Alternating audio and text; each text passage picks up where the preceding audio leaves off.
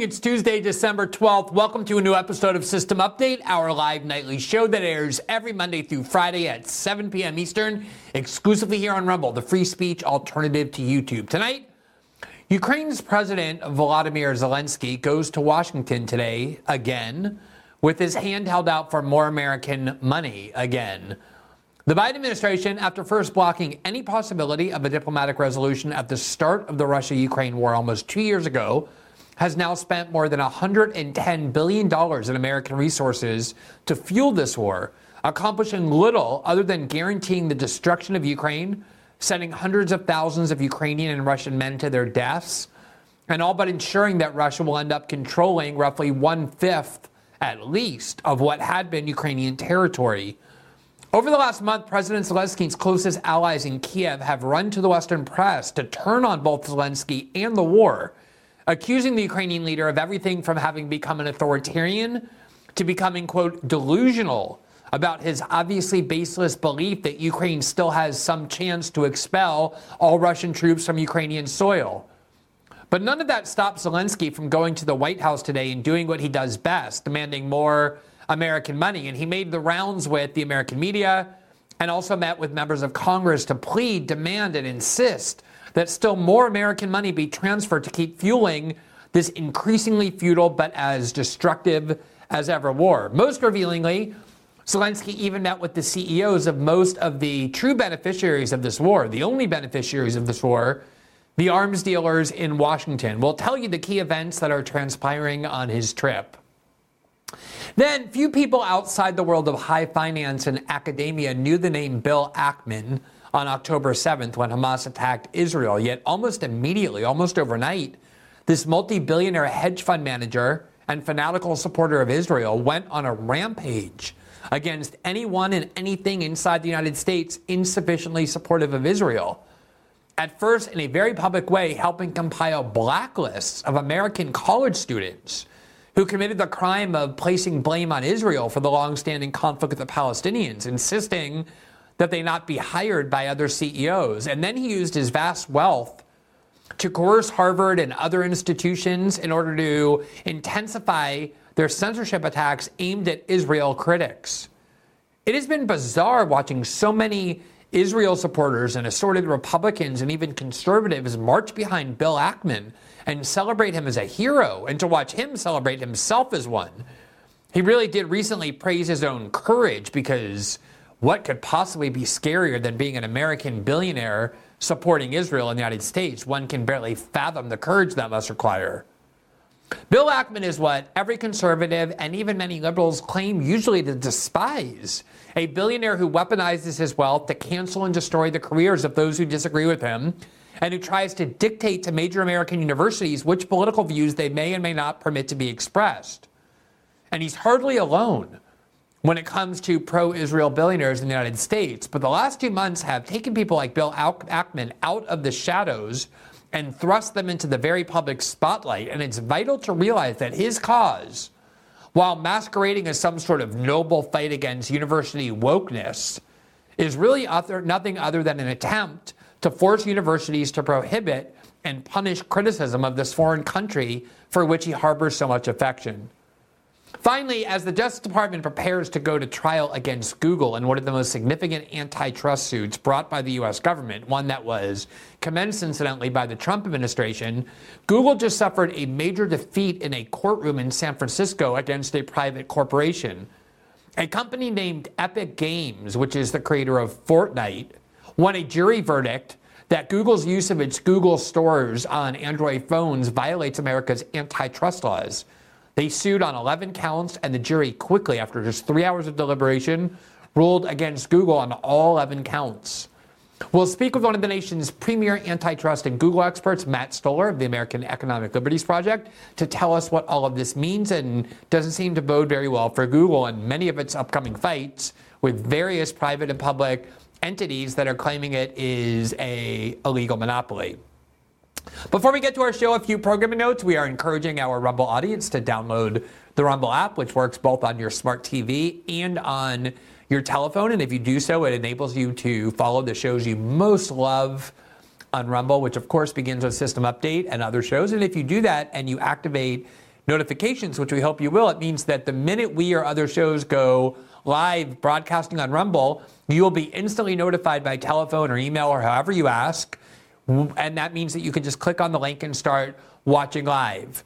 We recently reported that our show has been banned from TikTok. We still don't have any explanation why, and yet that just underscores how vital, how critical free speech platforms like Rumble are. We hope you will do whatever you can to strengthen it, including downloading its app and using this feature. As another reminder, System Update is also available in podcast form. You can listen to every episode on Spotify, Apple, and all other major podcasting platforms in podcast version 12 hours after they first are broadcast live here on Rumble. And if you rate, review, and follow the show on those platforms, it really helps spread the visibility of this program. As a final reminder, every Tuesday and Thursday night, once we're done with our live show here on Rumble, we move to Locals, which is part of the Rumble platform. We have our live interactive after show where we uh, take your comments and respond to your critiques, hear your suggestions for future shows.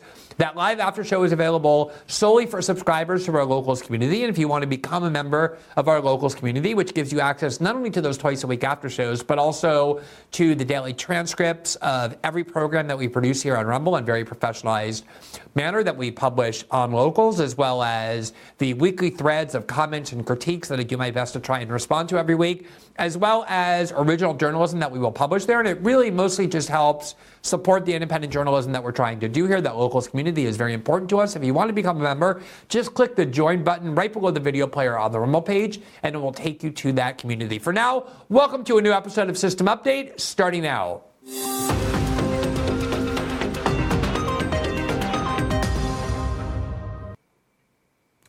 Everybody except for three human beings seems to recognize that the war in Ukraine is over, that Ukraine and NATO and the United States have largely failed in its stated objectives, and that the only way to meaningfully end this war is by going to the negotiating table and hoping that Russia will agree to keep only the 18% or so of Ukrainian territory it now occupies, given the demonstrated impossibility of expelling Russian troops from Ukrainian soil. There's only three people left who seem to continue to want to pour billions and billions and billions of dollars to keep that pointless and futile and failed war flowing, and that is Joe Biden, Zelensky, and Nikki Haley.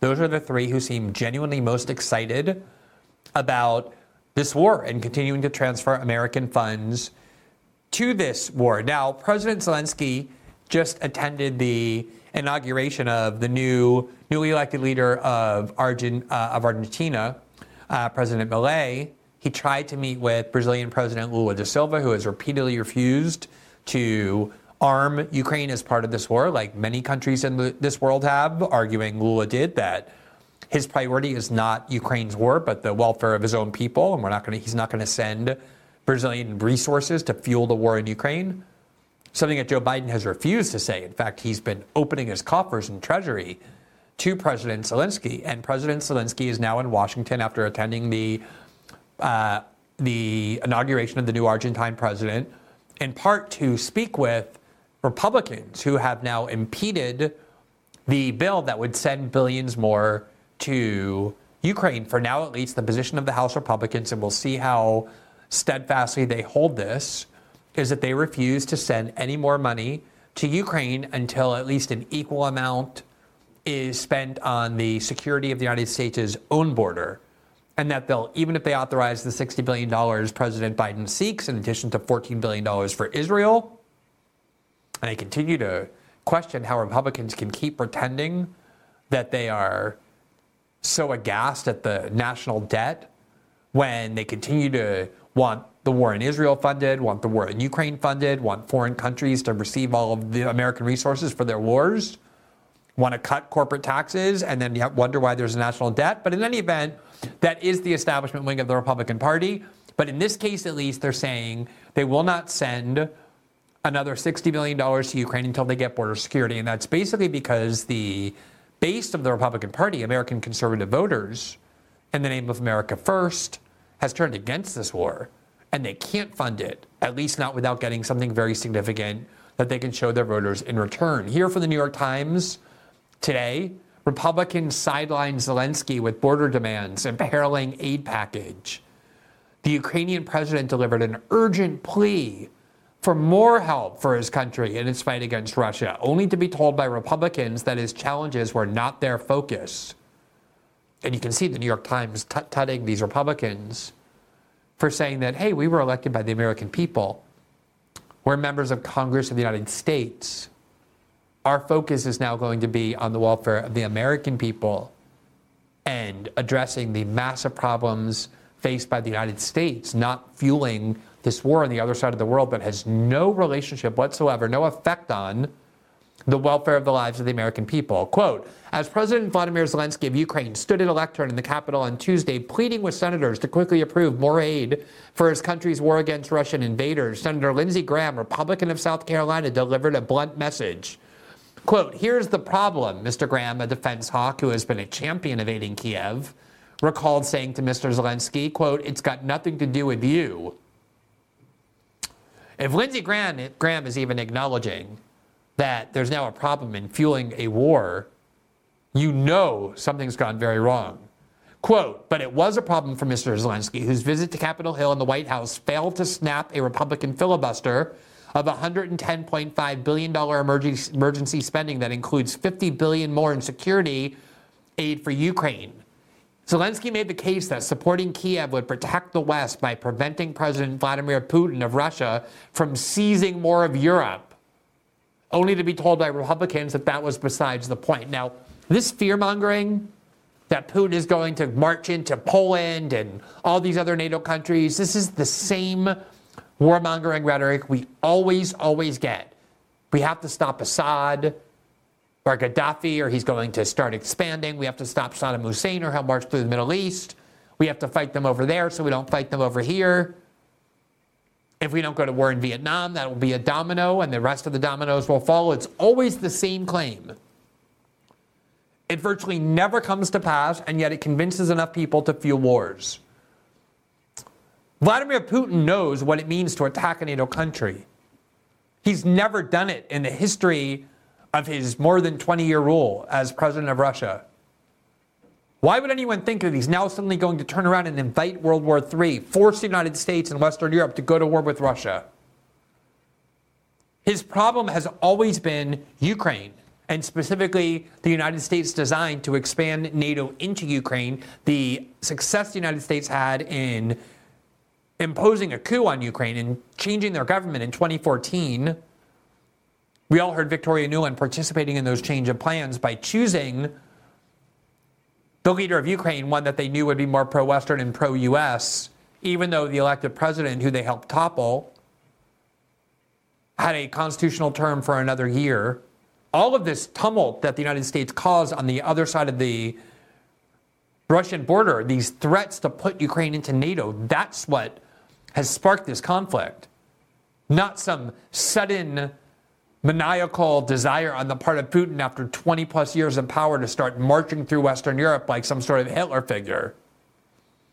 And yet we're incapable as a country, incapable of having a foreign policy debate, a debate about war, a debate about conflict, without immediately putting it into the prism of World War II. Everybody is Hitler, everybody is Churchill, everybody's Chamberlain.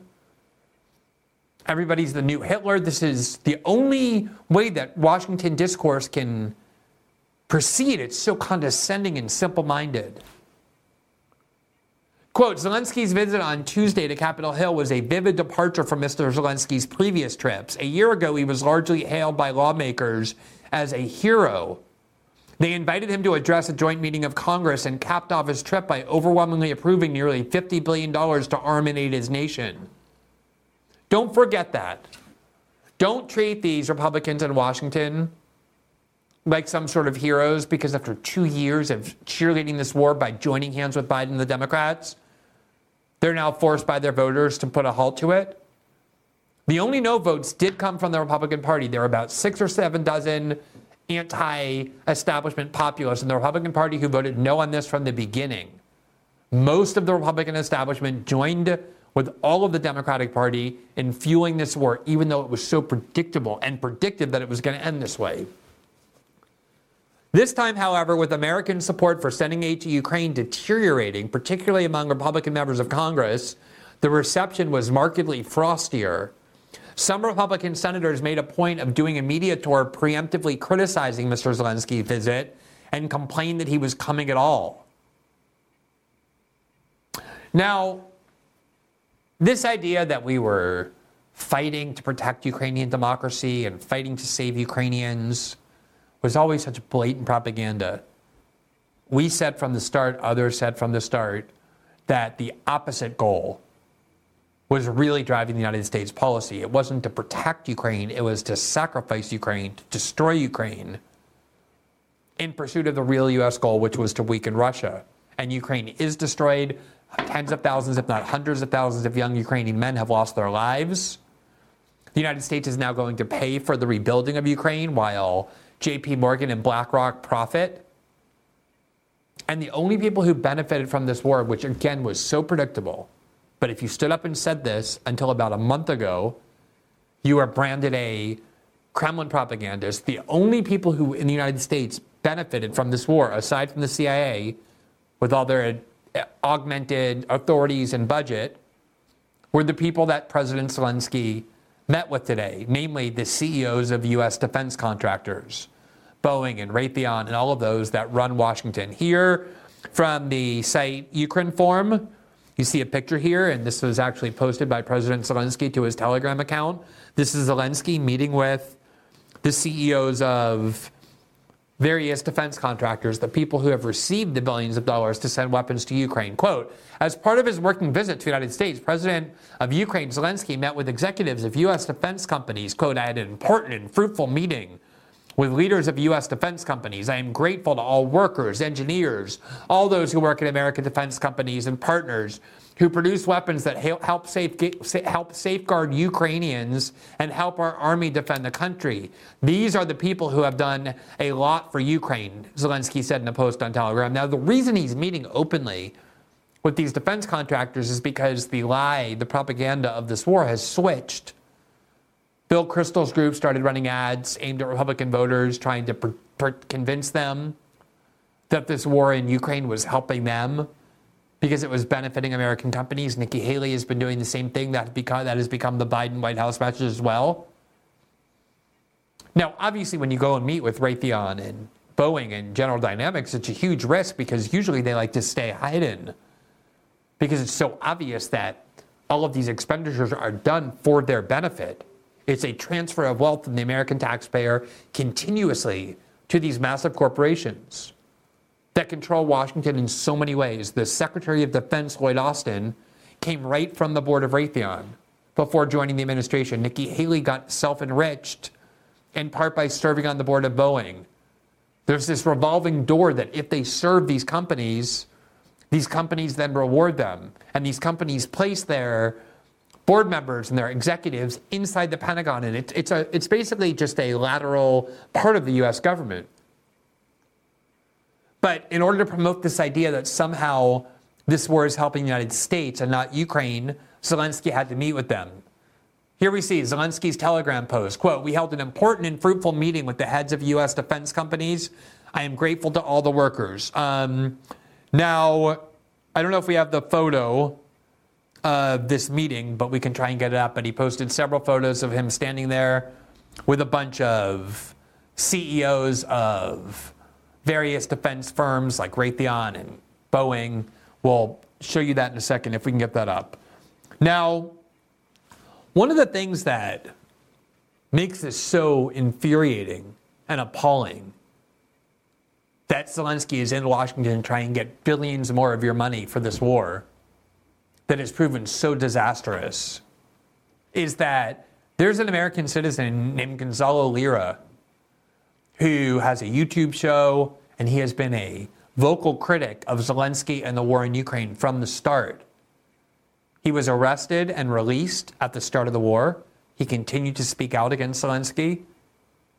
And then he was detained several months ago and he's been disappeared, held in a Ukrainian dungeon somewhere, not tried with any crimes other than criticizing President Zelensky. So think about this. You have Zelensky in Washington claiming that we need more billions of dollars from Americans because they're fighting for democracy. They've turned Ukraine into a complete autocracy.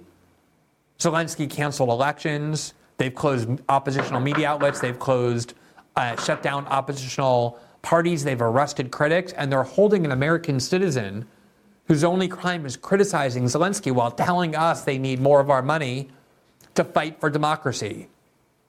Here was Gonzalo Lira in his own words on his Twitter account in July of 2023, shortly before being arrested. Quote, right now I'm about to try to get out of Ukraine and seek political asylum in Hungary. Either I'll cross the border and make it to safety, or I'll be disappeared by the Kiev regime. This is what's happened to me over the past three months. And he went on to tell the story of how he's been repeatedly threatened by Ukrainian security services for his criticism of the Zelensky government. And then, of course, you have these bots and these Ukrainian uh, partisans who added this community note onto his tweet that actually revealed more than they intended to. They wrote, quote, Lira is actually a YouTuber. He has violated Article 436.2 of Ukraine's criminal code. He denied the Bucha massacre and other Russian attacks against civilians, exposed the location of Western journalists and Ukrainian soldiers, including their faces, among other crimes. In other words, he's imprisoned because he expressed his dissent about this war. That's what he's accused of doing. And they had that freakish, extremist American citizen who became the spokesperson, the Western spokesperson for the Ukrainian Defense Forces. We're going to show you this person in a second. We've reported on her before. She got fired for some extremely deranged views that she got caught on video when she didn't know she was speaking to two Russian comedians, pranksters. She thought she was talking to a top Ukrainian official, and she admitted all kinds of horrible things. She played a major role in Gonzalo Lira's arrest. Here, by the way, is the photo of President Zelensky meeting with the CEOs of Raytheon and Boeing and General Dynamics and Northrop Grumman and you can see they're all smiling, as they should be. They've all been wildly enriched at your expense, at the expense of the American taxpayer. I'd be smiling too. No. Earlier this week, Tucker Carlson actually did a show on Gonzalo Lira, and he wrote, quote, Gonzalo Lira is an American citizen who's been tortured in Ukrainian prison since July for the crime of criticizing Zelensky. Biden officials approve of this because they'd like to apply the same standard here. The media agree. And then he's talked to Gonzalo Lira's father about the impossibility of getting any help from the Biden administration and getting him released. I believe we have the video of a journalist from Grayzone who went today to the State Department and asked Matthew Miller, the spokesman for the State Department, about what is being done to secure the release of this American prison from the dungeons of this American citizen from the dungeons of Ukraine. And listen to this exchange. Clear in the past that he'd be willing to engage with them uh, uh, on such matters. I'm Chris. Yeah. Uh, thank you, Matt. Cosgrove with the Grayzone. So back in May, I asked you about Gonzalo Lira. He was the U.S. citizen arrested in Ukraine for posting dissident content online, and you told me the State Department was aware of his arrest in May. And we learned last night through a series of tweets by him uh, that he had been tortured in the Ukrainian prison and he was now on a motorcycle with a broken rib trying to flee to the Hungarian border. And so I'm wondering, you know, if this is true, given the State Department knew of his arrest and his detention, how has this been allowed to occur? We have a U.S. citizen. This is back in August, by the way. So this has been an issue for months. And here's what the State Department spokesman Matthew Miller said he could not have cared less. Being arrest, being detained, and perhaps tortured in the prison of one of our strongest allies. Well, you, you lost me with the perhaps and the if this is true. I think I'd want to verify those reports before I commented on them. Alex, go State ahead. Department Alex, work- go ahead. is the State Department I- I- investigating? I, I just want to verify anything before I comment. Go ahead, Alex. Uh, two separate uh, topics. Uh, first on the Now, obviously, this was a public matter. The State Department didn't know because it didn't care. And now you have Zelensky in Washington with the encouragement of Joe Biden demanding billions and billions of dollars more. And there's no pressure to release this American citizen whose only crime was criticizing President Zelensky. Here is an article in the Daily Beast, which is a repellent tabloid that is very close to the U.S. security state. They were a big pusher of Russiagate.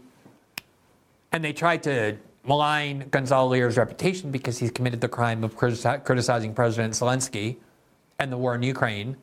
But in doing so, made clear that he actually has been arrested. The Daily Beast, May 5th, Red Pill dating coach Gonzalo Lira, accused of shilling for Putin, is arrested in Ukraine.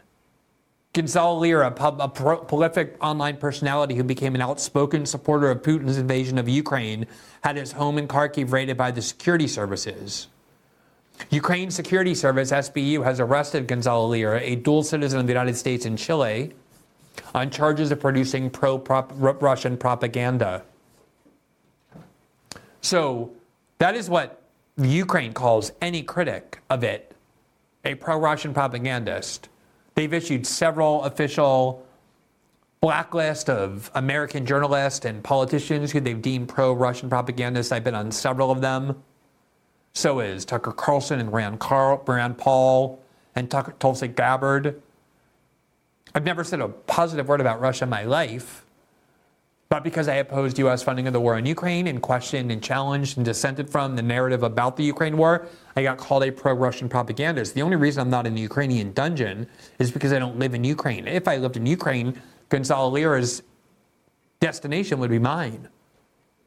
That's what they mean by pro Russian propaganda, that you're a critic of Zelensky. So you have a country imprisoning an American citizen for expressing his free speech rights against this war while the leader of that country is in Washington demanding billions more from the United States with the support of the Biden White House that doesn't seem to care, by all appearances, at all, at all, about the imprisonment of this American dissident. Now, here is the spokesperson who I mentioned earlier, Sarah Ashton Cirillo. We've reported on her several times. She's now fired because she made statements even to deranged for the Ukrainians. But here was just to get a little taste of her, she's central to this Gonzalo Lira prosecution. She testified against him. She was agitating for his arrest on Twitter. She's a maniac. She's a fanatic. She went to Ukraine. She volunteered to serve with the Ukrainian Defense Forces. They, because she's a trans woman, they thought she'd be a perfect spokesperson to the West for the Ukrainian cause. Oh, look, we have trans people too. And here's just part of how she speaks and reasons. Russia hates the truth that their obsessive focus on a Ukrainian volunteer is simply allowing the light of the Ukrainian nation's honesty to shine brightly. Next week, the teeth of the Russian devils will gnash ever harder, and their rabid mouths will foam in uncontrollable frenzy as the world will see a favorite Kremlin propagandist pay for their crimes. Now, this is demented. This is the stuff of nightmares. You need to go to therapy if you watch too much of this. And this person here was talking about Gonzalo Lira, basically predicting his his conviction for the crime of criticizing the Ukrainian government when she's talking about the gnashing of the teeth of Russian devil. This she's talking about this American citizen. And this puppet of Putin is only the first. Russia's war criminal propagandists will all be hunted down, and justice will be served as we in Ukraine are led on this mission by faith in God, liberty, and complete liberation. All right, so if you find that inspiring, if you think that's a person who's fighting for democracy and Western liberalism, I don't know what to say, but this entire scam has finally collapsed not just in the United States, but in the West, people are done transferring their funds to this war that has gone in every way other than they were promised. And President Zelensky doesn't care because as long as the war goes on, he doesn't have to face another election. There's billions of dollars of unaccounted for money flying around Ukraine, flying around Kiev. This was a country that was already the most corrupt in Europe before this war started every attempt to try and impose some measure of safeguards on where this money was going, introduced by Rand Paul and by others, was defeated. So it wasn't just that the establishment wings of both parties have been sending billions of dollars of your money to fund a war to Ukraine, but have been opposing any attempts to even trace where the money is going. When they finally allowed the inspector general to trace where the money in Afghanistan was going, they found that billions of it was disappearing, was unaccounted for. And they just wanted the same office, many members of Congress did, to trace where this money in Ukraine is going. And yet, oddly, the people of the US Congress who wanted this money to go to Zelensky were opposed even to that basic degree of accountability. So it's no wonder Zelensky wants to travel the world urging that this war continue. This has nothing to do with democracy. These are demented maniacs who are in support of this war, like this person I just showed you, who for two years was the Western spokesperson for this cause until they just went way over the line. Even as far as this line has been set when it comes to how we talk about Russia and the United States. This is a gigantic scam, a huge transfer of wealth and the people who have been the recipients just want more and more and more, and they will suck at this tro until the money dries up. We'll see if the money dries up. The position of the Republican leadership at the moment is not we're never going to give another dime to Ukraine. It's that we will send the $60 billion to Ukraine if we get some sort of concession from the Biden administration when it comes to the American border.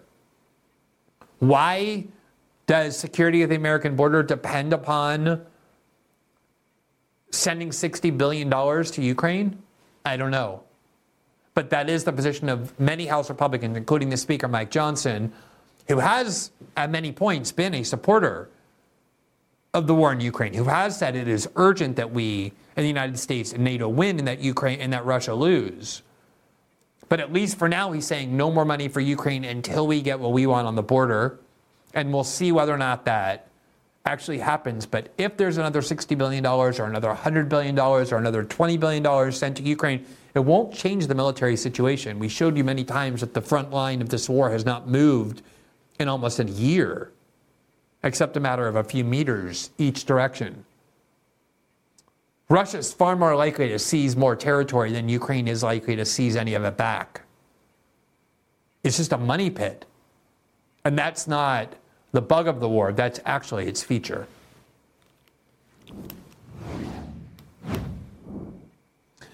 Every now and then you get a glimpse of the people who actually exercise real power in the United States. They're not the Lindsey Grahams of the world or the Marco Rubios of the world or the Chuck Schumers of the world, the people who are elected to high political office and cast their little votes on all the bills that come up far more often than not agreeing with one another, the two parties are, because the most consequential policies are actually a matter of bipartisan consensus, because the establishment wings of both parties are funded by the same oligarchs. The real power lies with the oligarchs, the people with all the wealth. And many of them, not all, but many, like to avoid the spotlight where they exercise power in the dark. And one of the people who had been doing that is named Bill Ackman and yet he decided that the attack on October 7th in this other country didn't even happen in the United States, wasn't an attack on our country. It was an attack on a foreign country, but it was a foreign country that he loves deeply and cares intensely about. And he decided it was worth becoming as public as possible in order to essentially do two things. One, destroy the lives and reputation and career prospects of anybody who criticized Israel too harshly. And number two, ensure that our major universities could no longer allow harsh criticisms of Israel or, def- or, or defenses of the Palestinian cause, that greater speech controls were needed, greater censorship was needed, and because these universities rely on people like Bill Ackman, who donate hundreds of millions of dollars, so their name goes on buildings at Harvard and Penn, they have a lot of power over what these institutions of higher learning can and can't do and can and can't say. And it's not often they use their power in public. They do it in private. They pick up the phone, they call the university president, they say, I hear there's a class that this where this professor expressed this view that seems very offensive. Are you going to look into this? Or I heard there was an event that is going to have some speakers whose views I find offensive. Are you sure you want to have that event? Because if you do, I would probably seriously reconsider my commitments to continue to donate to your school. A lot of conservatives, a lot of people on the right, a lot of pro Israel supporters recently celebrated when the president of Penn was fired, Liz Magill. And the reason that was given was that she had gone before Congress and was questioned in a very manipulative way about whether the policy of Penn is violated when a student advocates genocide of Jews. And the reason I say it was a manipulative way is because the part of the video that viralized had no context to it. The context, both at that hearing and more broadly, is an attempt by the Bill Ackmans of the world, by the people who wield the greatest power over our discourse, to start redefining criticism of Israel as genocide advocacy. And it's not unlike what left liberal advocates of censorship do. They take right wing speech on race, policing, affirmative action, immigration, trans issues, and they redefine it. They say what people on the right really mean when they oppose affirmative action, immigration, and police reform, and the right of trans kids to seek medical care and transition what they really mean is kill all black people, kill all immigrants, kill all trans people. So when we censor them, we're not censoring political speech, we're censoring incitement to murder against vulnerable minority groups. And the American right has been horrified by this attempt. This is censorship. They're smearing our reputation by calling us racists and saying our speech is inciting violence. And yet, since October 7th, any criticism of Israel, any attempt to oppose the Israeli war in Gaza, any attempts to call for a ceasefire, any attempts to criticize Israel for the broader conflict because of their occupation of the West Bank and blockade of Gaza gets redefined as advocacy for genocide, calling for the murder of all Jews. So when people like Elise Stefanik, the Republican congresswoman from New York, who conducted this questioning of the University of Presidents, and then multi billionaires like Bill Ackman, this hedge fund manager, want to censor Israel criticism. They don't say, oh, we're here to censor Israel criticisms. They use the left wing, left liberal tactic first. They say, this isn't Israel criticisms, this is advocacy of genocide. And when you point out, well, actually, there aren't people on college campuses going around chanting, gas the Jews or kill all Jews, as is claimed. They'll say, oh no, they don't say that, but that's what they secretly mean when they're criticizing Israel, when they're calling for a ceasefire, when they're defending Palestinian rights. What they secretly mean is genocide against Jews. So we're not censoring, we're just punishing genocide advocacy. That's the game that Bill Ackman has been playing. He's a censorship opponent, leading a pro censorship campaign at American universities. Many of them have been doing this since before October 7th, have been opposed to the administrations of these universities before October 7th due to their refusal to censor Israel critics with enough vigor, as robustly as these billionaires want. And then they exploited October 7th and the emotions around it to gather people up and say, look what these universities are permitting this free speech, which we're going to call genocide advocacy. And then a lot of people on the right, not all, but a lot said, look, I'm a free speech absolutist. I believe in free speech, but this is too far for me. This should not be allowed, these ideas. Now, one of the first things Bill Ackman did before he went on the censorship crusade at American universities was he helped call for the names of students who signed a statement condemning Israel after the Hamas attack for saying the conflict is the fault of Israel. He demanded that their names, all of their names, be publicized. And they didn't actually get the names of the students who agreed with this statement. They got the names of the students who are members of the group, the groups that signed the statement. So some of them didn't even agree with the statement. Some of them hadn't even been members of these groups, but they circulated a list of students. And Bill Ackman, Bill Ackman led the way in saying, let's circulate this list. And I pledge as a CEO, I will never hire these people. And I hope my fellow CEOs of hedge funds and banks will also pledge never to hire them. That is pure cancel culture, at least as the right has been calling it, and many on the right stood up and turned him into a folk hero. Here's CNN, October 11th. Harvard student groups issued an anti Israel statement. CEOs want them blacklisted. Quote Billionaire hedge fund CEO Bill Ackman and several other business leaders are demanding Harvard University release the name of students whose organizations signed on to a letter blaming Israel for the deadly attacks by Hamas, blaming solely Israel. Quote, one should not be able to hide behind a corporate shield when issuing statements of supporting the actions of terrorists, Ackman said on a post on X, formerly known as Twitter. If the members support the letter, the names of the signatories, quote, should be made public so their views are publicly known, Ackman said. Those views were publicly known, where those names were publicly disclosed. We interviewed two of the students at Harvard whose names were put on a blacklist.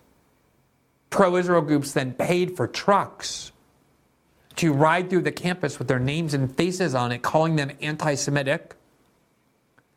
They bought websites with the names of these students in the URL. So if Tom Smith signed one of those letters, it would be tomsmith.com, and you go to tomsmith.com, there's a gigantic photo of Tom Smith with the name anti Semite, the label anti Semite on his forehead. To about 19, 20, 21 year old kids who signed a letter critical of Israel, blaming Israel for the conflict and thus the Hamas attack.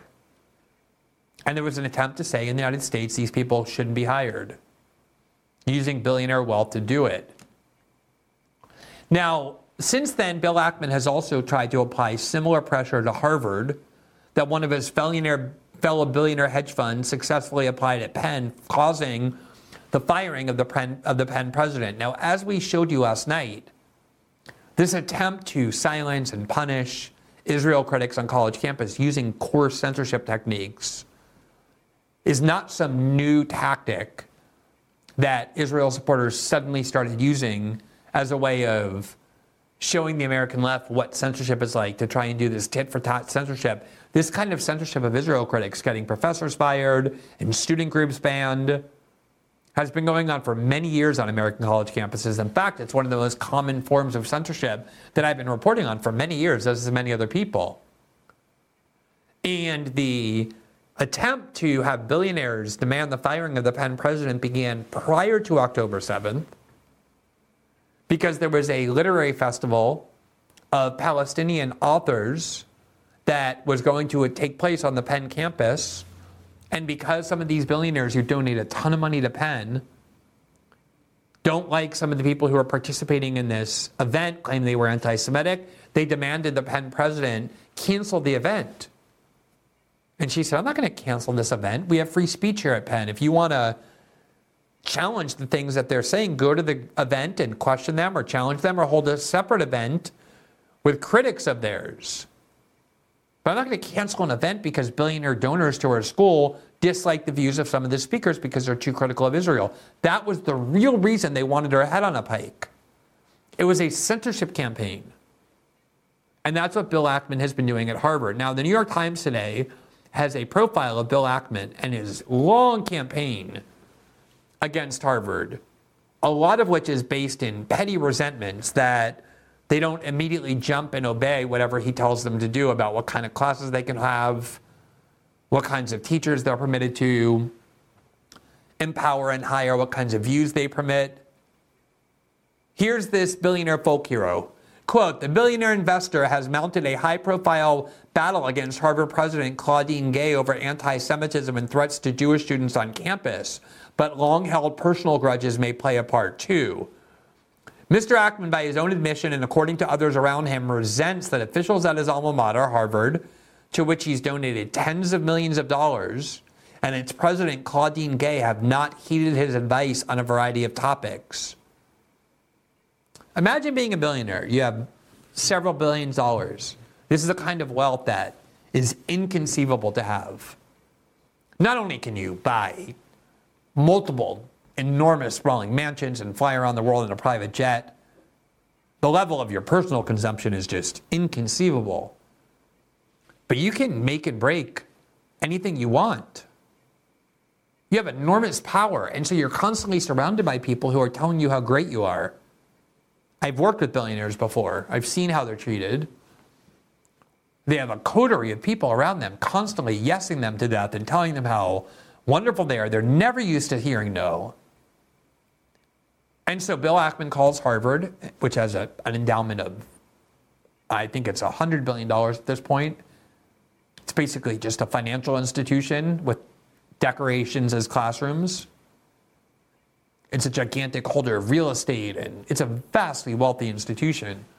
And even Bill Ackman's hundreds of millions of dollars often can't get him his way at Harvard. And so he's been furious and has been on this crusade against Harvard because of it. Quote, most recently, this includes how to respond to complaints of anti Semitism and the specter of violence against supporters of Israel on campus. On Tuesday, Harvard's board announced that Dr. Gay, its first black president, would stay in her post despite calls for her removal.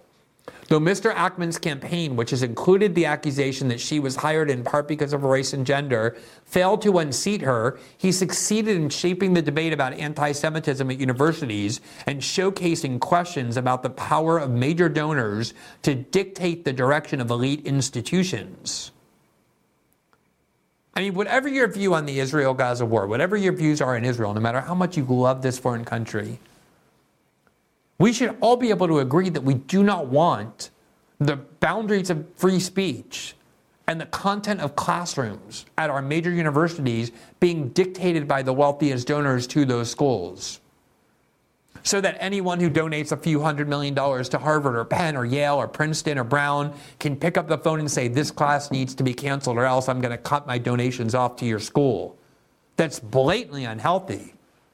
And you cannot pretend to want free speech, especially to thrive at an academic institution, if there's one place we need in society that's supposed to be permissive of questioning of all pieties, of all orthodoxies, it's academic institutions, college campuses. That's why we have academic freedom and tenure for professors so they are shielded from being fired for things they say. But what could be a greater threat than having these massive donors, these mega donors, be able to dictate to our universities what the range of views is they're permitted to air and the ones they have to punish and suppress. That's what these billionaires are trying to do, and they're exploiting the emotions around October 7th to, to succeed. Quote, Mr. Ackman has privately steamed at Harvard over at least the past three years. Several people have discussed the subject with him say in part after the university administration brushed him off and his suggestions for how to set up a testing lab to get students and staff back to campus during the pandemic. Two years ago, in an incident not previously reported, Mr. Ackman told members of Harvard's fundraising team he might not give another dime because they hadn't heeded his advice on how to invest an earlier donation, said two people with knowledge of the exchanges. Mr. Ackman sent off a series of fiery letters to Harvard administrators questioning their financial acumen. During the COVID pandemic, Bill Ackman was a virulent defender of shutting all of society down in the name of COVID. After all, Bill Ackman is shielded from the effects of doing that. He doesn't care. Shut the economy down.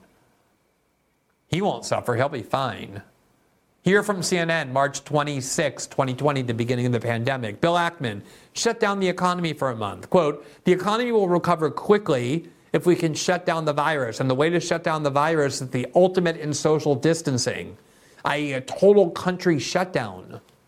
What I'm proposing is a 30 day lock in to the entire country, a coordinated 50 state lockdown. This is the new right wing hero. It allows companies to plan for the future as they don't need to fire employees, particularly with the government backstop.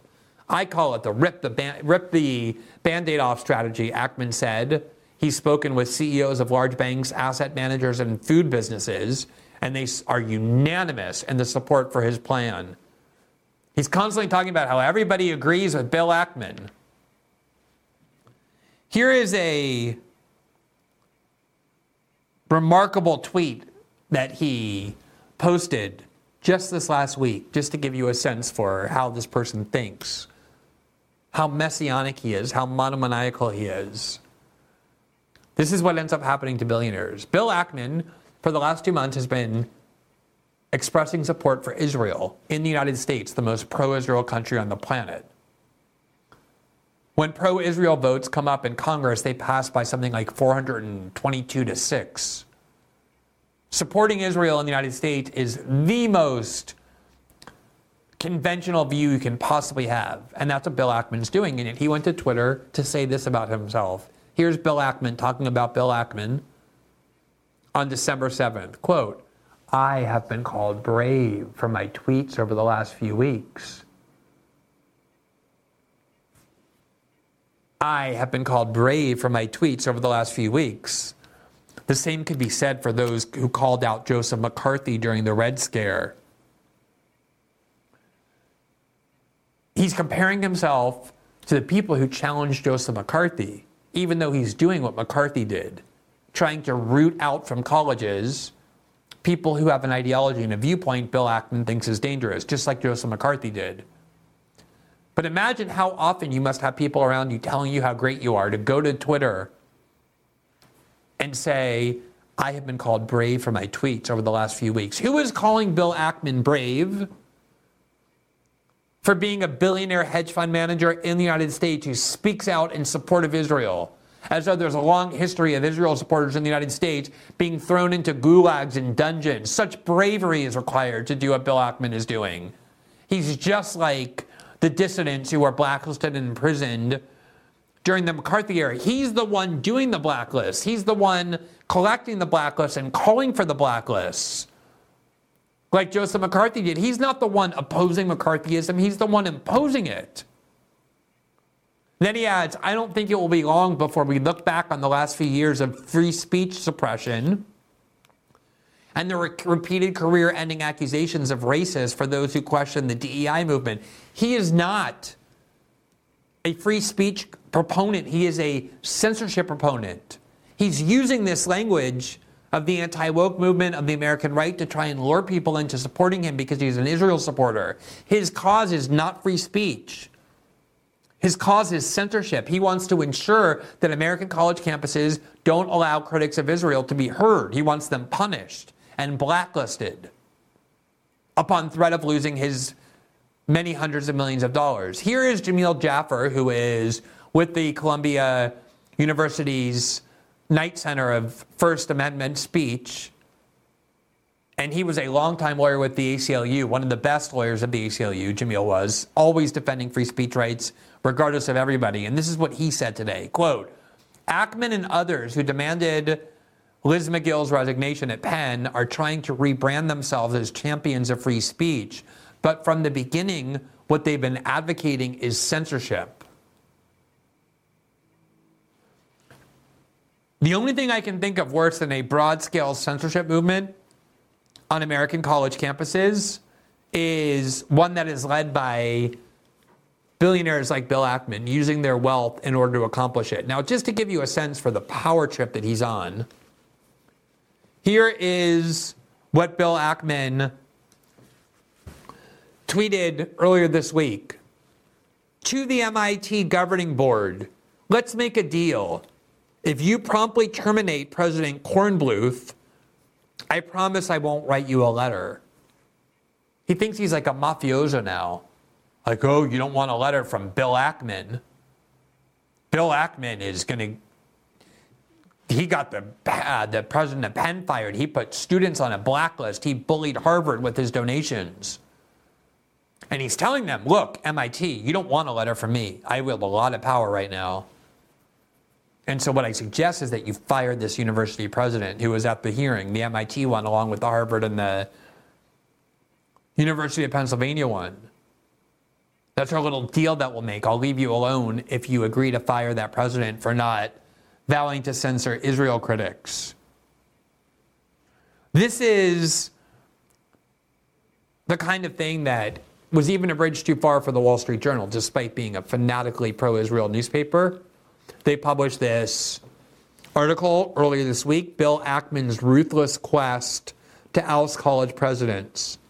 Former shareholder activist takes to open letters, tweets, and campaign against heads of Harvard, Penn, and MIT. What Bill Ackman is angry about with these university presidents is not what a lot of you are angry about that they've been censoring for many years. Bill Ackman is a large donor to the Democratic Party. He was a absolutist on COVID shutdowns. What Bill Ackman wants is more censorship at college campuses. He hasn't been angry at college campuses for censoring right wing speech. He's been angry at, right, at, at universities for not censoring Israel critics. And I had thought there was starting to be a consensus in the United States that free speech is something that needs to be restored. So we want to restore free speech at American college campuses, stop firing professors for the political views they express, stop punishing students and closing student groups for the political activism to which they commit themselves, that campuses of all places should be a hotbed of dissent and debate and free thought and free inquiry and free expression. But what I think we should be able to agree on even more easily is that if we are going to have a censorship framework at American universities as we have now, the last thing we want are billionaires being able to seize control, to commandeer control of the outer limits of free expression by using their hundreds of millions of dollars in donations to universities and their endowments to dictate what should and should not be permitted. And right now, there are a lot of billionaires trying to pressure these universities to punish and outlaw and prohibit and censor critics of Israel. This foreign country to which many of them harbor, for which many of them harbor a great deal of love and affection. We should not allow anyone as Americans to erode our free speech rights for any reason, let alone in defense of some foreign country. That is what this billionaire campaign is about at Harvard, Penn, MIT, and beyond. And even if you dislike these college administrators because they've been censoring too much, don't be lured in by people who hate them for very different reasons because they're not censoring enough, who don't want to dismantle the censorship system but want to expand it to include the groups and the causes that they most love. In a courtroom in San Francisco this week, Google suffered what might be one of its worst defeats ever, if not its worst defeat ever, when it lost a major antitrust case brought by the creator of Fortnite that claimed that its Google stores, as used on Android phones, was a violation of antitrust laws. The jury took three hours, four hours at most of deliberation to find in favor of the plaintiff against Google on all 11 counts of antitrust violations. This comes as the Justice Department is headed toward trial or a verdict with Google over the much bigger case about whether Google's search engine and the way it uses this against competitors is a violation of antitrust law. There's all sorts of other procedures and court processes and government and regulatory agencies looking into Google on antitrust grounds. And it could very well be that this is a serious threat to Google to talk about this case and its implications. We have called our good friend of the show, and I think one of the leading experts on antitrust in Google, Matt Stoller, back to the show to help us understand all of this. Matt, good evening. Thanks for taking the time to talk to us. Hey, thanks for having me. Always good to see you. Not always, sometimes good to see you. Tonight's good to see one of those. Eh. Um, so let me ask you just about this case. First of all, go ahead and tell us what it is that we should know about this case where Google just lost in front of a jury on 11 counts of antitrust violations. Yeah, I mean, this is a huge deal, right? This is a multi trillion dollar corporation, almost like a private government, private almost kind of central. You mean Google? Organ for Google, yeah, sorry, in global, which multi trillion dollar big tech corporation are we talking about, right? Um, it, it, it like controls what, what, whenever we have a question, like Google, Google controls the answers that we get. Um, you know, you can call it a global sense or whatever. It's very, very powerful. It's also one of several really powerful big tech firms. None of them have ever lost a major antitrust case. And now, for the first time, a jury in San Francisco, the heart of big tech country, said Google has violated the law. They are a lawbreaker. They are a monopolist. That is a huge deal. And as you mentioned, there's like a number of other cases that are saying Google's too powerful in these different ways. There's also cases against Amazon. There's some against Facebook. There will probably be some against Apple and maybe Microsoft. And like, so this is, I think, hopefully the beginning of a wave of of um, allegations that these companies have been violating the law, and then kind of a restructuring of these companies so that we can actually have some control over our society again. Does that make sense? Yeah, absolutely. So let's talk about this case, though, just to understand specifically what was alleged here and what the jury found. The Right. case that the Justice Department has brought against Google, that is now into this trial stage that you and I have talked about before on this show, is one that really goes to the heart of Google's business, to its search engines, the way it disadvantages its competitors Right. with its search engine dominance.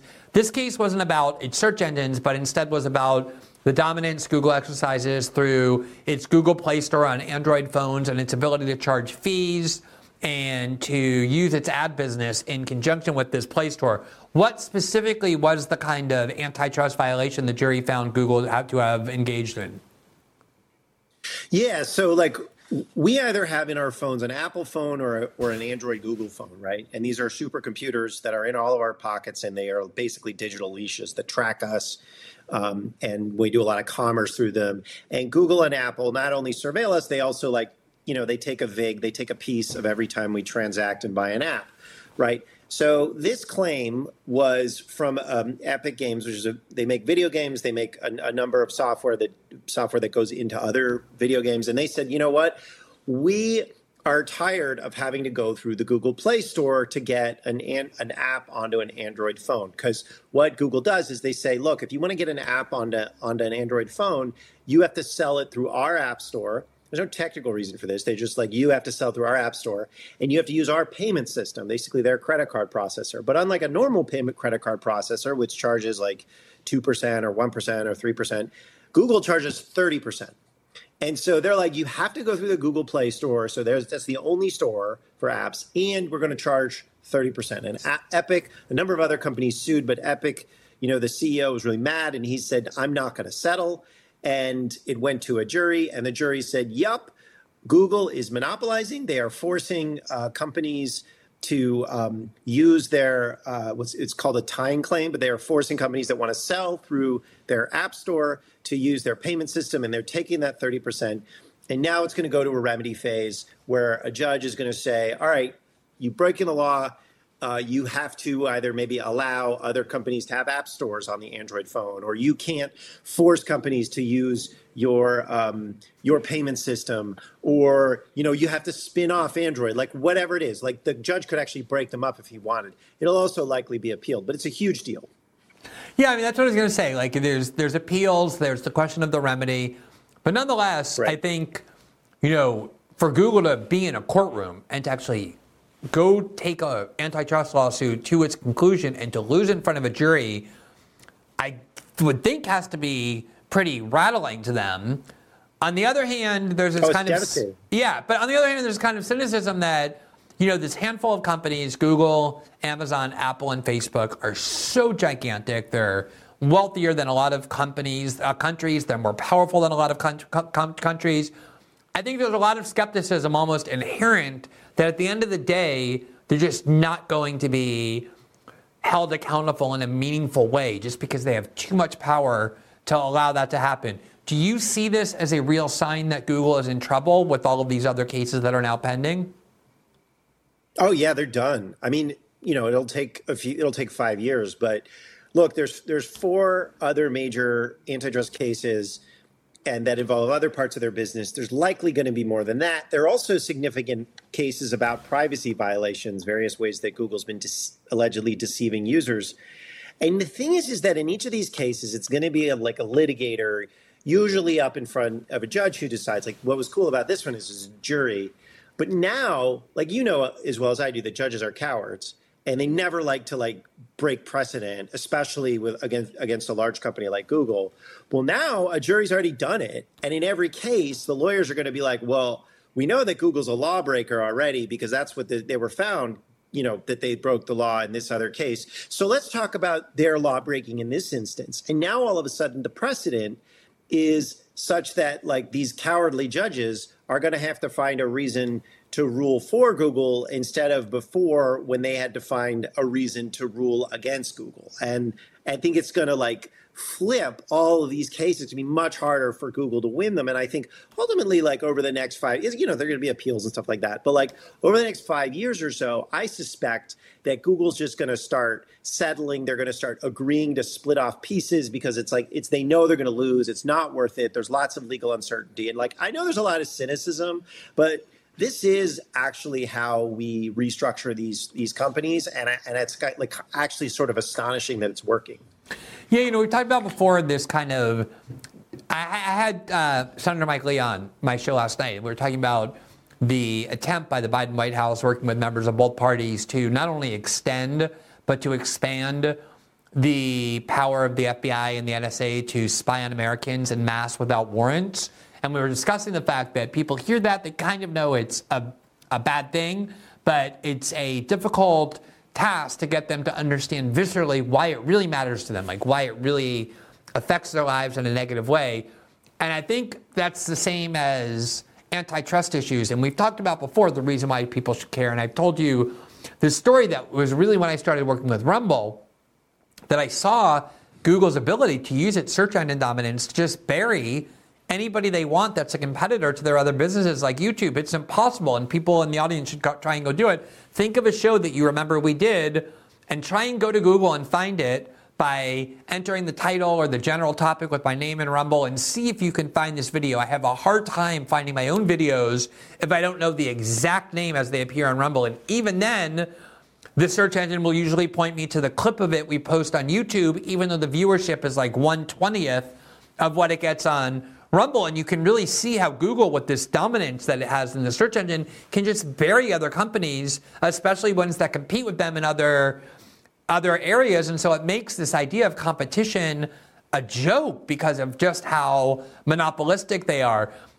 Is this a sign that these other companies that have also been labeled monopolies by the relevant committee of the US Congress, Facebook, Amazon, and Apple, also are in trouble in similar ways to the way Google is, in your view? Yes, absolutely. And one of the reasons is because this was not a government suit. Uh, one of the key distinctions between the way that the US works and the way Europe works is in Europe they have these big government agencies that do stuff for for the public whereas in the US we have you bring cases yourself right like Rumble's bringing a case um, or or class action lawyers can do it right you don't have to rely on the government or, or you know bureaucrats or politicians. You can bring a case yourself. And that's what's so exciting about this is Epic Games brought the case. These are very hard to win or traditionally very hard to win. And they won. And now what I'm seeing is all of these like fancy law firms are actually who always defended these big companies. They're starting to realize, oh, wait a second, maybe we can build a bigness going after these companies. And you're starting to see, you just saw today um, a private company filed a suit against Amazon for targeting them in their in their retail store. And so like I think you're going to see a ton of um, you're going to see a ton of companies starting to file suits against big tech. And I mean, you know how like you know you talk a lot of, a lot about this, like Bill Ackman and like one of the things that's going on with in these is, is that like rich powerful dudes like they like to fight over annoying things in universities because it like gives them a thrill. And it's like here you have the guy behind Epic is a guy named Tim Sweeney and like what he did is the right thing that you should do if you're an angry billionaire that wants some sort of justice. Is he took on Google, right? And that's the kind of thing that you you hopefully will see. We'll see like people who really you know who have some power in our society um, are actually going to start targeting the the real oppressors that are that are, we're we're facing, which are like these big tech firms and other other dominant firms, not just not just big tech, but across the economy. I don't think you should be that dismissive of what Bill Ackman is doing because I don't know if you know this or not. I don't know if you heard this part, but he said last week, quote, I have been called brave for my tweets over the last few weeks. The same could be said for those called, who called out Joseph McCarthy during the Red Scare. So apparently, there are a lot of people in Bill Ackman's immediate vicinity who are telling him, Bill, you're an American billionaire and you're defending Israel. Do you know how risky and dangerous that is? There's this long line of people who are billionaires who have supported Israel who've been put into gulags or even killed, and yet you're going forth and doing it anyway. just like the people who stood up to Joseph McCarthy, even though Bill Ackman is the one maintaining the blacklist and trying to weed out dissidents from universities. But anyway, I digress because I just wanted to put in a word of defense for Bill Ackman since you were so harsh I about just, him. I just tweaked you with Bill Ackman. yeah, exactly. you provoked me to go back to that tweet. Can I, it's my fault. Can I can I say something about the FBI because I think this is something that's like pretty interesting. Yes. So one of the things about J. Edgar Hoover and the FBI i eh, that was good is that they actually did some stuff on antitrust. Like, people don't know this because it's not like written about, but the but the FBI was originally one of the one of their charges, and they used to investigate antitrust since since they turned to counterterrorism in 2005 or so, they've stopped doing any basically any work on antitrust. So one of the things that might be kind of interesting to ask, and they don't want to, it, to kind of ask and, and note is that you know the FBI really has like white collar. cri- I mean, one of the one of the things that's actually bad about the FBI doing all sorts of this stupid stuff is that they're not actually going after white collar crime, collusion, um, raising you know your prices on food or medicine or uh, or controlling speech or all these things that require deep investigation. And we have this like huge policing agency that's supposed to look at this stuff but isn't. And i think that'd be kind of like an interesting thing to start sort of prodding people is like why isn't the fbi doing useful things like actually looking into corporate collusion? They used to do that and instead they're doing like this kind of weird and annoying stuff that you know i think we can all agree is at the very the best the kindest way to put it is that it's useless I think only Matt Stoller could find the good in J. Edgar Hoover based on antitrust activities. But Well, actually, yeah, let- that- but, let, but let me follow up on that a little bit um, because that was probably the, the wrong way to, to say hey yeah, you know, the, the weird the weird segue, especially when talking to me. Hey, let me tell you one of the good things about J. Edgar Hoover. The thing is, though, Matt, um, the I'm not exactly known as a fan of the, the Biden administration, but I do think one of the things he did that deserved a lot of praise that I praised him for is appointing to the as chair of the FTC Lina Khan, who has a long history of doing something that a lot of people on the American right said they wanted done, which is confrontations with big tech over its sprawling massive power.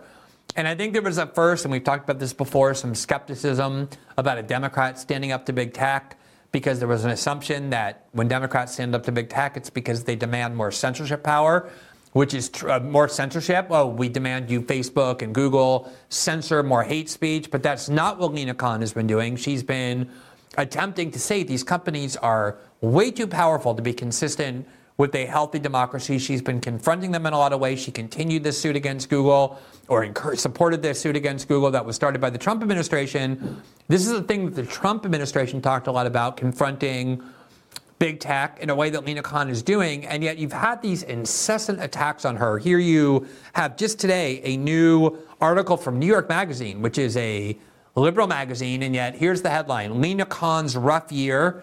When a liberal star took over the FTC, she was expected to break up big business. Instead, critics say she's broken the agency. Is this just the kind of influence that these big tech companies who hate her have and it's manifesting in these kinds of articles? Or is there something more substantive going on and why she's being so publicly vilified?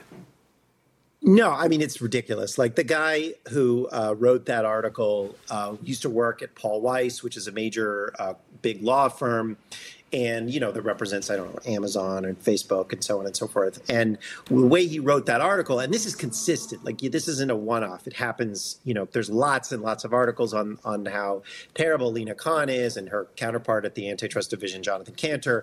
You can go on to CNBC. You can see like just anywhere where like big money is talking, they just like despise these people, and. Um, it, what this guy did is he talked to all of the he's like i did interviews with a bunch of people who have left the agency and they don't like her. And it's like well of course they don't like her. Like she changed things so that the agency would take on big tech and take on you know big pharma and various companies like that and they're mad because like and they left and now they work for big tech and big pharma and so on and so forth. And what's crazy about this situation is like the author of that article said look Lina Khan, because you know some people don't like her, might jeopardize the you know, the ability to revolutionize antitrust. And that article came out literally 5 a.m. the day after Google lost its first antitrust case.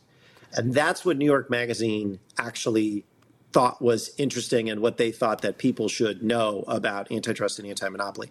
In addition to that, and this is something people didn't notice because the Google case overshadowed it, but the FTC yesterday, like the day before this case came out, sued a a, uh, a pharmaceutical company that charges uh, for a rare disease called called the Pompe disease. They charge seven hundred and fifty thousand dollars a year for treatment, and they were trying to buy what was a potential rival. And Lina Khan's FTC blocked that, said you can't do that, and then they they walked away from the deal. So we'll probably bring competition and reduce the price eventually. And she's very successful. I mean, nobody thinks that these companies should be able to charge $750,000 a year for these kinds of treatments. And every biotech venture capitalist and biotech person on Wall Street was just fuming at the mouth. Like, how dare someone come in and say, you can't block, uh, no one should be able to block us from financing companies who are going to charge $750,000 a year or a million dollars a year for, for a treatment for a rare disease. How dare someone do that? And that's like happening across a lot of different industries, these egregious cheating and and and corrupt practices happening in corporate America. Finally, a few people in certain factions of the Biden administration are doing something about it, and it, this, there's some holdover from the Trump administration. It's not a partisan thing, and the fury from the the big law people. Oh, the guy, by the way, who wrote this is a Democrat. So just like it's it's an intra-party dispute, and you see similar fury on the Republican side with Republicans who want to do something about con- concentrated power, and then you know Republican big law people who are you know angry about it. Like a couple of like I don't know months ago, George P. Bush had an article in the Wall Street Journal being like, "I'm really mad at like." Republicans for supporting antitrust. And so George P. Bush. yeah. um, George P. Bush. I know. I love. Like it was hilarious. Um, but like that's you know that's what you. Yeah. see, No. I mean, right? this is And- this is if you're if you're gonna take on big business and big tech and corporate America and stand up for the consumer, which are the people who pay the prices for these unscrupulous practices, you're going to end up as the subject of hit pieces in the kinds of magazines that listen to those powerful factions. That's really almost a prerequisite to be able to prove that you're actually doing your job. Well, Matt, I honestly can't think of anything that would cause more ecstasy and glee in your life than a jury trial against Google on antitrust grounds. I'm picturing days of like party binging going on at your home. So I'm very appreciative of your willingness to take a few minutes away from all that celebra- celebration to talk to us about its implications and its significance. Um, I know you're so happy, and that happiness shone through in this interview, but you managed to nonetheless remain focused. So I really appreciate that. Hey, thanks for having me. Always good to see you. Bye. So that concludes our show for this evening. As a reminder, System Update is also available in podcast form where you can listen to each episode on Spotify, Apple, and all other major podcasting platforms 12 hours after they first are broadcast live here on Rumble. If you rate, review, and follow the show, it really helps spread the, spread the visibility of the program. As a final reminder, every Tuesday and Thursday night, once we're done with our live show here on Rumble, we move to Locals, which is part of the Rumble platform where we have our live interactive after show. Tonight being Tuesday night, we are about to go do that now. And that's for us to interact with our viewers, to take your questions, respond to your feedback and critiques, hear your suggestions for future shows. That after show is available solely to subscribers to our locals community if you want to become a subscriber, which gives you access not only to those twice a week after shows, but also to the daily transcripts of every program that we produce, to the weekly threads that we have where I try and respond to as many comments as I can each week, to where the independent journalism that we publish will be appearing first, and it really just helps support the independent journalism that we're doing here. Simply click the join button right below the video player on the normal page, and it will take you to our locals community. For those of you who've been watching this show, we are, as always, very appreciative. We hope to see you back tomorrow night and every night at 7 p.m. Eastern live exclusively here on Rumble. Have a great evening, everybody.